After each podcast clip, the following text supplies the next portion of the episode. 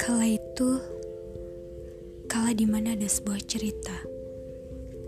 Aku Dita dari kala itu akan menceritakan sebuah cerita untuk para pendengar setia dari kala itu.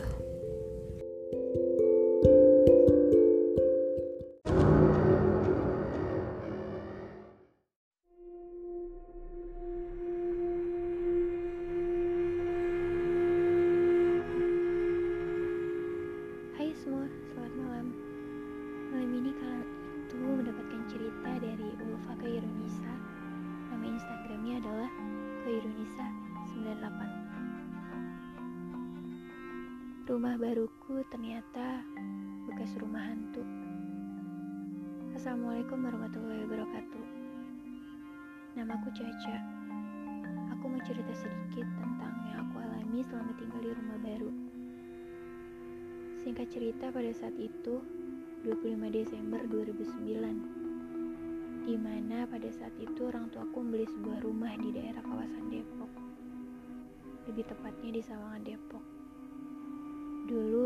itu ditinggalkan oleh keponakannya mama dan aku nggak menyangka ternyata rumah itu akan menjadi rumah orang tuaku menjadi tempat tinggal kita semua dulu sebelum aku pindah Rumah itu dikenal dengan sebutan rumah hantu.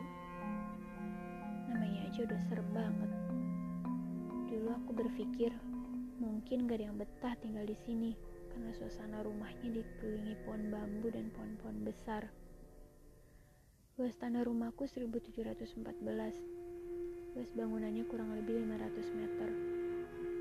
Sebelumnya rumah itu jadi milik kita pun banyak hal-hal yang sering aku temui.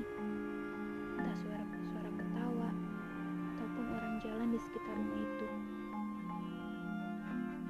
Dulu kalau mau liburan pasti kita selalu ke sana untuk sekedar bersilaturahmi ke rumah wakku.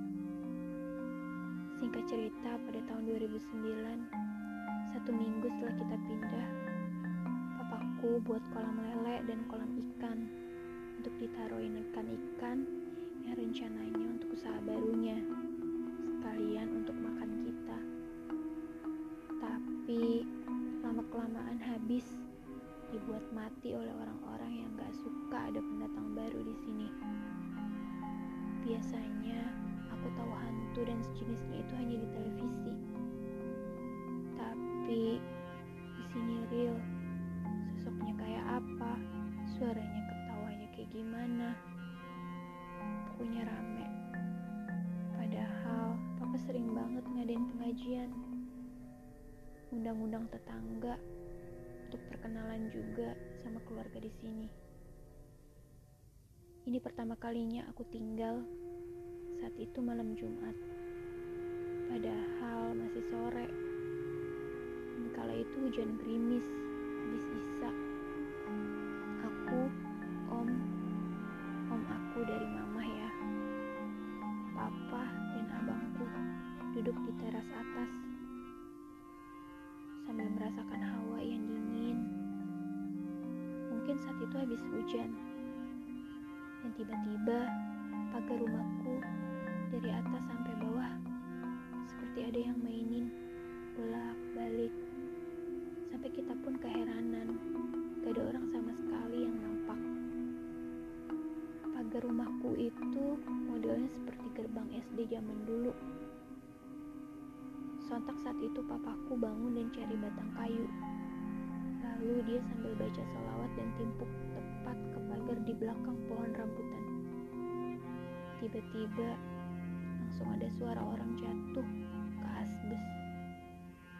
Kenceng banget. Sampai aku ngumpet di belakang abangku.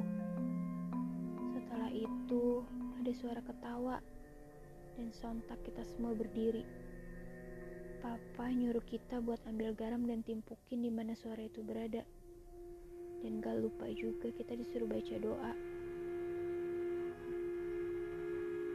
Belum lagi kalau aku tidur, sering sekali aku mendengar suara langkah kaki yang begitu menggelegar kaca kamarku bergetar. Saat itu aku pernah iseng untuk coba melihat, tapi gak ada orang sama sekali yang keluar. Itu gangguan pertama. Selanjutnya, gangguan kedua. Di mana saat itu aku sedang tidur pulas. Tiba-tiba aku terbangun karena ada suara ketawa cekikikan persis di depan jendela. Sebenarnya di situ ada pohon nangka besar dan pohon itu memang sudah lama ada di sana. Saat itu aku coba untuk memberanikan diri dan coba berpikir bahwa memang tidak ada apa-apa. Tapi pikiranku berisik banget. Siapa sih berisik-berisik malam-malam begini? Pikirku. Saat aku membuka hordeng, badanku kaku. Seketika aku melihat dia menguncang-uncang di pohon dengan posisi kepala di bawah. Aku langsung lari ke kasur dan langsung tidur dan baca doa. Pada gangguan ketiga, itu dialami sama abangku. Dulu saudara aku beli perosotan sama ayunan yang terbuat dari besi, lalu ditaruhlah di tanah di taman. Kata dia sih, dia ngelihat ada si tante Kun duduk sambil main ayunan.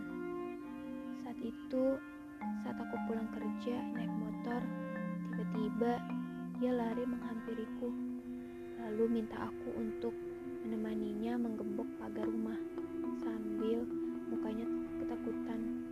Dia bilang, tuh lihat gak ayunannya bergerak-gerak sendiri. Aku sampai negesin gak ada yang bergerak satupun, sampai aku samperin gak ada yang bergerak. Dan keesokan paginya, ayunan itu dirantai sama abang aku. Dan di gangguan-gangguan yang terakhir, ketika itu kita sekeluarga mendengar teriakan suara bayi yang menangis dengan kencang. Aku punya om yang bisa menangani kasus-kasus goib. Kalau kata orang-orang zaman sekarang, namanya orang pintar. Kebetulan dia memang lagi menginap di rumahku bersama istrinya. Kita semua disuruh keluar dari rumah, dan dia bilang kalau memang gak ada yang keluar, nanti ada yang kena. Dan akhirnya kita semua melihat om yang saat itu mukaku, mukanya serem banget karena gak ada bola matanya. Dia berubah kerasukan dan papa bilang Papa bilang, oh memang kerasukan.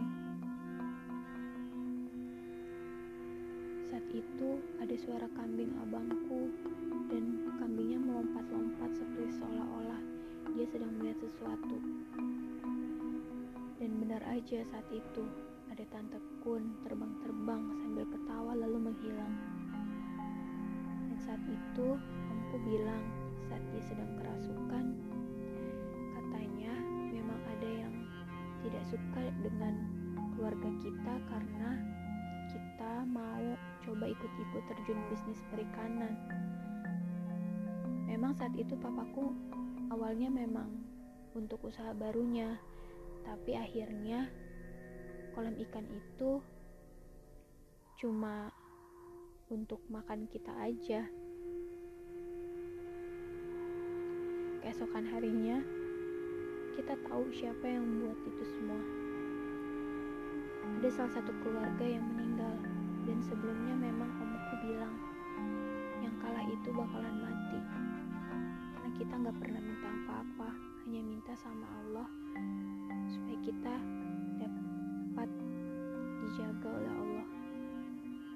Pesanku jangan pernah takut dengan hal-hal yang kayak gitu. Yakin aja Allah selalu melindungi kita semua. Makasih ya udah mau dengerin ceritaku yang panjang ini. Cukup sekian cerita dari aku, Caca. Assalamualaikum warahmatullahi wabarakatuh.